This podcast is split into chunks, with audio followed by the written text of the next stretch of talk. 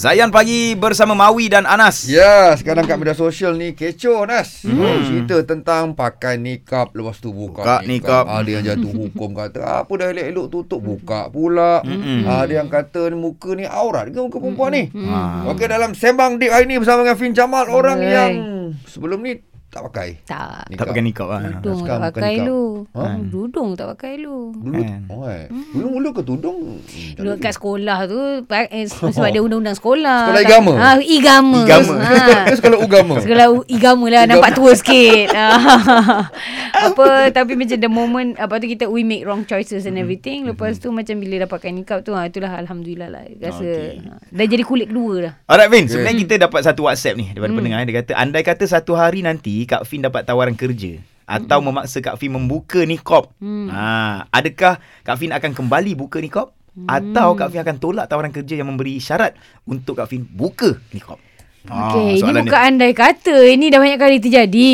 Oh, memang betul lah. Betul, betul. Ah, ah, Pernah ah, jadi ni. Ni macam nak cerita tu terang lah. Salah satu, uh, one of the last, one lah, one of the last um, apa job Uh, dekat sebelum tinggal kat industri for quite a while masa tu.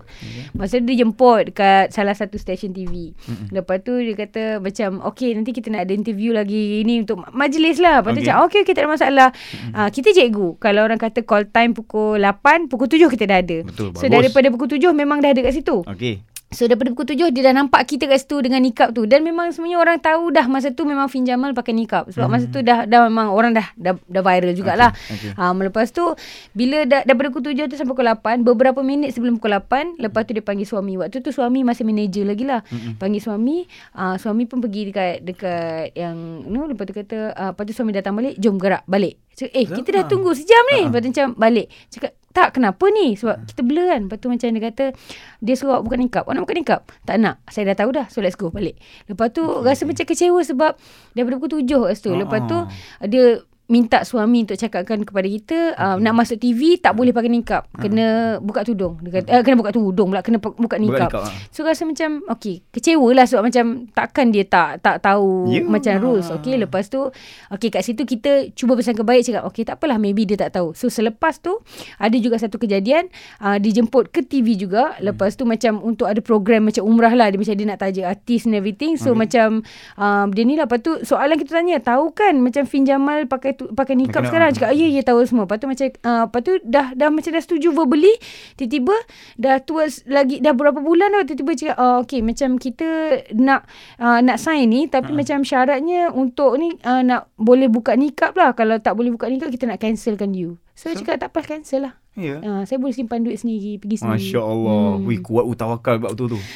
Dia sedih-sedih tapi cakap tu terang lah macam sekarang ni selalu juga kalau boleh cakap lah selalu juga nampak ada orang kata terpaksa buka nikap uh, sebab tak ada job. Kalau sebab lain tu whatever tu tu tak apa tapi bila Okey, nak okey, kata katalah terpaksa buka tudung kerana job, Sebab terpaksa yang- ah, ah. buat benda haram kerana uh, job. Uh, ter, macam you know macam you are trading the akhirah Faham, for your world. Ha, Allahu macam tu. Akbar, Jangan Allahu macam Akbar. tu lah.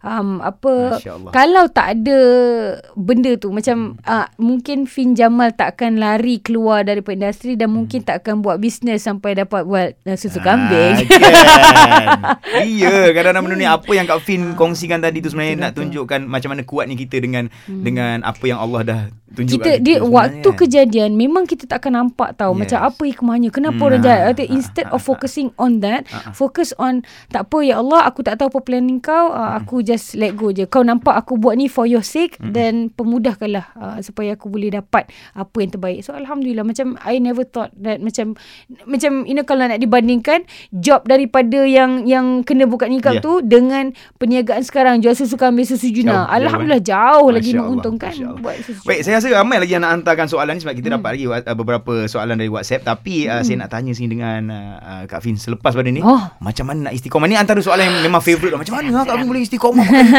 Tak rasa nak buka balik ke macam mana? Takut juga kan? Tak apa nanti Kak Fin jawab sendiri. Uh, selepas ni dalam segmen Sembang Deep bersama dengan Fin Jamal. Apa pun uh, terus stream Zayan destinasi nasyid anda